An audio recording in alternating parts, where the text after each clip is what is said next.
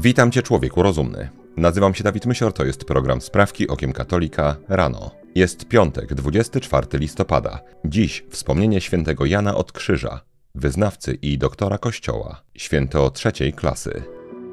Wszystkie sprawy nasze prosimy Cię, Panie, natchnieniem Twoim uprzedzaj, a pomocą wspieraj, aby wszelka modlitwa i praca nasza od Ciebie się poczynała i przez Ciebie się kończyła. Przez Chrystusa, Pana naszego. Amen.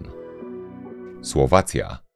Sekretarz stanu w Ministerstwie Kultury nowo powołanego rządu premiera Roberta Ficy, poseł Stefan Kuffa ze Słowackiej Partii Narodowej, wezwał duchownych do zaangażowania na rzecz ogłoszenia Chrystusa królem Słowacji. Podczas dwunastominutowego wystąpienia w kościele powiedział: w imieniu Ministerstwa Kultury składamy obietnicę, że zainicjujemy proces, dzięki któremu, tak szybko jak to możliwe, Chrystus Król zostanie intronizowany i stanie się królem Słowacji.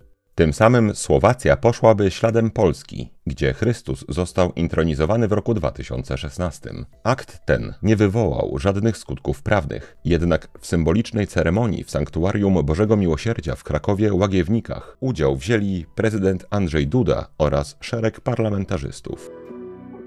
Irlandia Północna.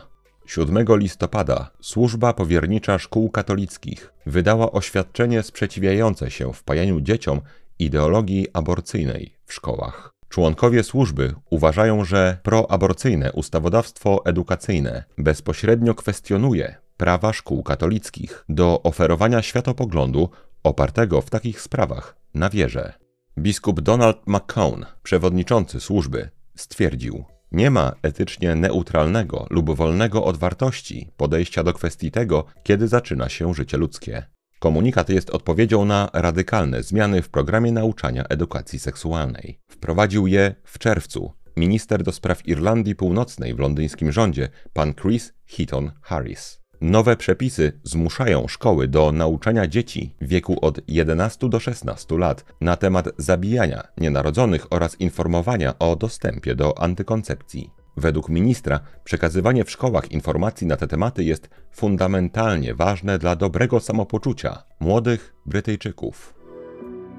Trzecia sprawka to krótka żywotów świętych dawka. Dziś wspomnienie świętego Jana od Krzyża. Urodził się on dwudziestego czwartego czerwca tysiąc pięćset czterdziestego drugiego roku w Hiszpanii, w Fontiveros koło Avili, jako Jan de Yepes. Gdy miał dwa i pół roku, zmarł jego ojciec. Jan został oddany do przytułku, a gdy dorósł, imał się rozmaitych zawodów. W roku tysiąc pięćset sześćdziesiątym trzecim, w wieku dwudziestu jeden lat, ukończył kolegium jezuickie w Medinie. W tym samym roku wstąpił do zakonu karmelitów, gdzie przyjął imię Jan od świętego Macieja. Po czterech latach przyjął święcenia kapłańskie. Podczas swojej mszy prymicyjnej poznał świętą Teresę z Awili, która działała na rzecz odnowienia żeńskiej gałęzi zakonu karmelitańskiego. Szybko znaleźli wspólny język. Jan zapragnął przywrócenia pierwotnej reguły również w zakonie męskim. W roku tysiąc pięćset sześćdziesiątym ósmym, w wieku dwudziestu sześciu lat, wraz z dwoma przyjaciółmi złożył ślub zachowania pierwotnej reguły i przyjął imię Jan od Krzyża. W grudniu roku tysiąc pięćset siedemdziesiątego siódmego został pojmany i aresztowany przez wrogów reformy. W więzieniu spędził dziewięć miesięcy pełnych mistycznych uniesień. W roku tysiąc pięćset osiemdziesiątym papież Grzegorz trzynasty zezwolił na powstanie prowincji wiernej pierwotnej regule. Święty Jan od Krzyża zmarł czternastego grudnia tysiąc pięćset dziewięćdziesiątego pierwszego roku w wieku czterdziestu dziewięciu lat. Był jednym z największych mistyków w historii Kościoła, a pozostawione przez niego dzieła należą do kanonu duchowości. Został beatyfikowany przez papieża Klemensa X w roku tysiąc sześćset siedemdziesiątym piątym i kanonizowany w roku tysiąc siedemset dwudziestym szóstym przez Benedykta trzynastego. W roku tysiąc dziewięćset dwudziestym szóstym papież Pius jedenasty ogłosił go doktorem Kościoła.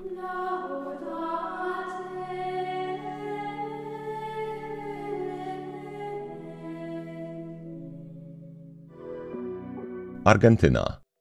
Emerytowany metropolita La Platy, arcybiskup Hector Aguer, stwierdził, że coraz więcej księży i biskupów w Argentynie jest prześladowanych przez progresistów za wierność wobec nauczania Kościoła. Według hierarchy na celowniku znalazły się parafie, w których księża otwarcie głoszą pełnię prawdy, gdzie w konfesjonałach stosuje się kryteria moralności chrześcijańskiej, gdzie sprawowaną liturgię cechuje podniosłość, dokładność i piękno, gdzie muzyka jest złożona z utworów o głębokiej treści i, to cytat z arcybiskupa, bez prostackich gitar, gdzie pobożność jest poważna i bez manieryzmu.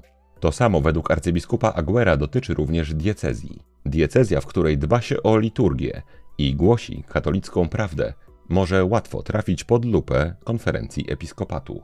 Ta, według arcybiskupa Aguera, jest obecnie organizmem progresywnej unifikacji, który nie toleruje biskupów korzystających ze swojego autorytetu, następcy apostołów.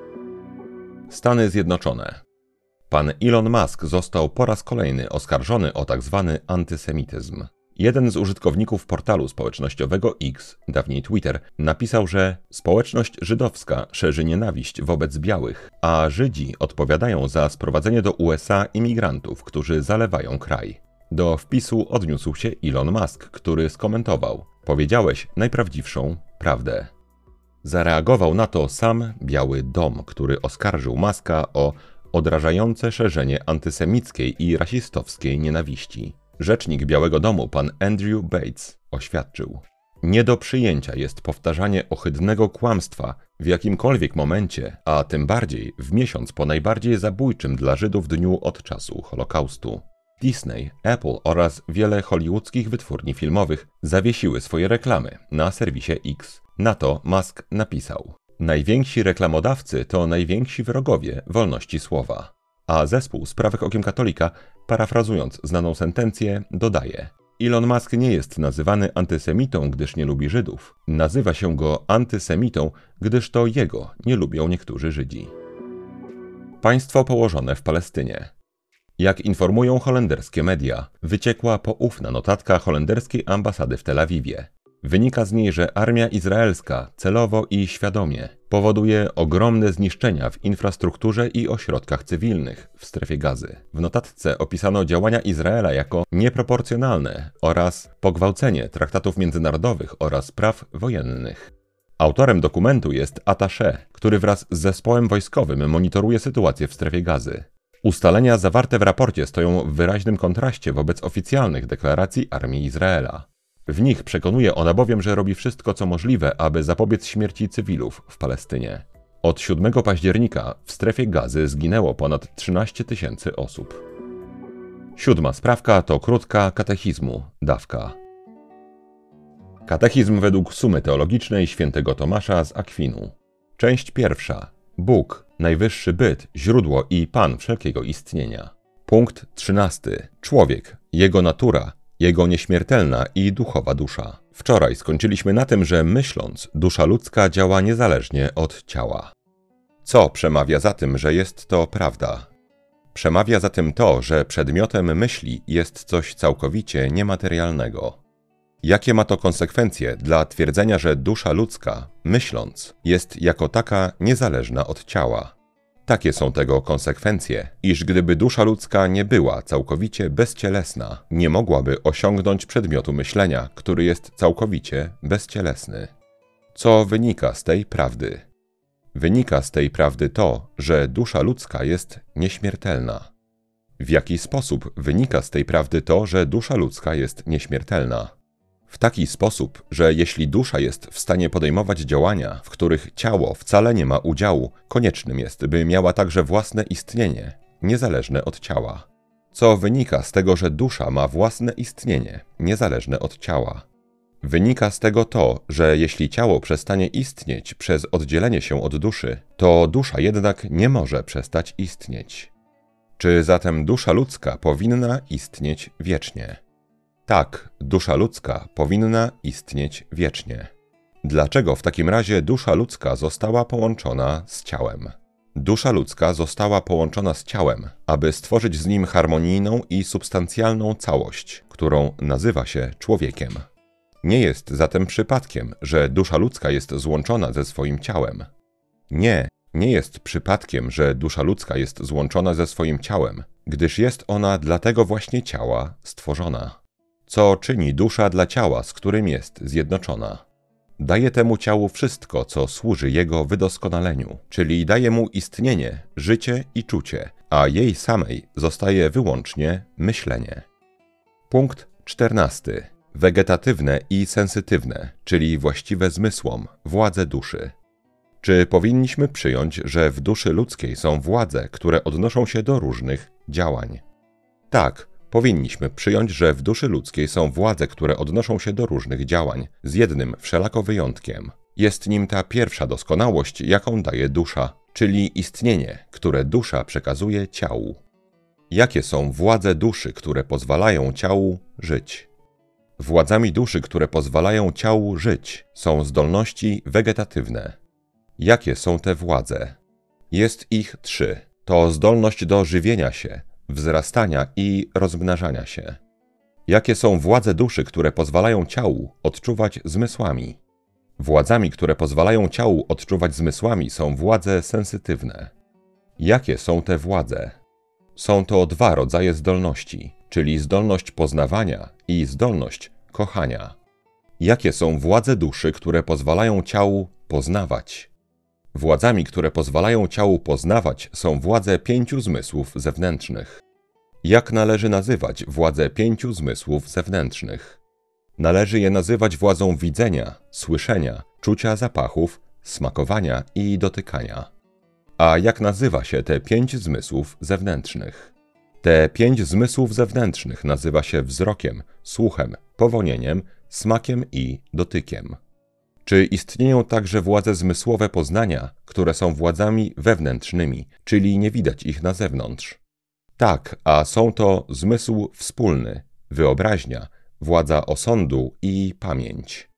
Punkt piętnasty. Rozum i poznawcze działanie duszy. Od tego miejsca zaczniemy jutro.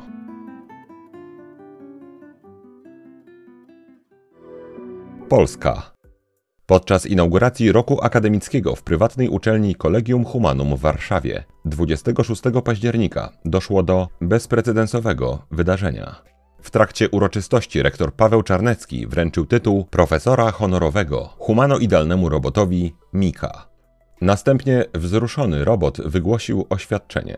Powiedział: nadanie mi tytułu profesora honoris causa to ukłon wobec wielkości ludzkiego umysłu, w którym zrodziła się idea sztucznej inteligencji. Humanoid, który otrzymał tytuł profesora honoris causa, jest prezesem firmy Dictador. W relacji z uroczystości przekazano: tytuł profesora honorowego został przyznany za transformację globalnej marki inwestycyjnych rumów Dictador do świata aktywów cyfrowych. Rektor Paweł Czarnecki powiedział, że profesor Mika, jak każdy z naszych wykładowców, może prowadzić zajęcia ze studentami, dzieląc się swoim bogatym doświadczeniem zawodowym. Ponownie Polska. Pan Jerzy Andrzejewski, przedsiębiorca z Lublina prowadzący ośrodek hotelowy, po wybuchu wojny przyjął czterdziestu uchodźców z Ukrainy. Na początku tego roku pan Jerzy został skazany na tysiąc pięćset złotych grzywny za rzekome znieważanie Ukraińców we wpisach na Facebooku. W dokumentach z prokuratury nie wskazano jednak nawet, o jakie konkretnie wpisy chodzi. Sprawę na policję zgłosił niesławny Ośrodek Monitorowania Zachowań Rasistowskich i Ksenofobicznych.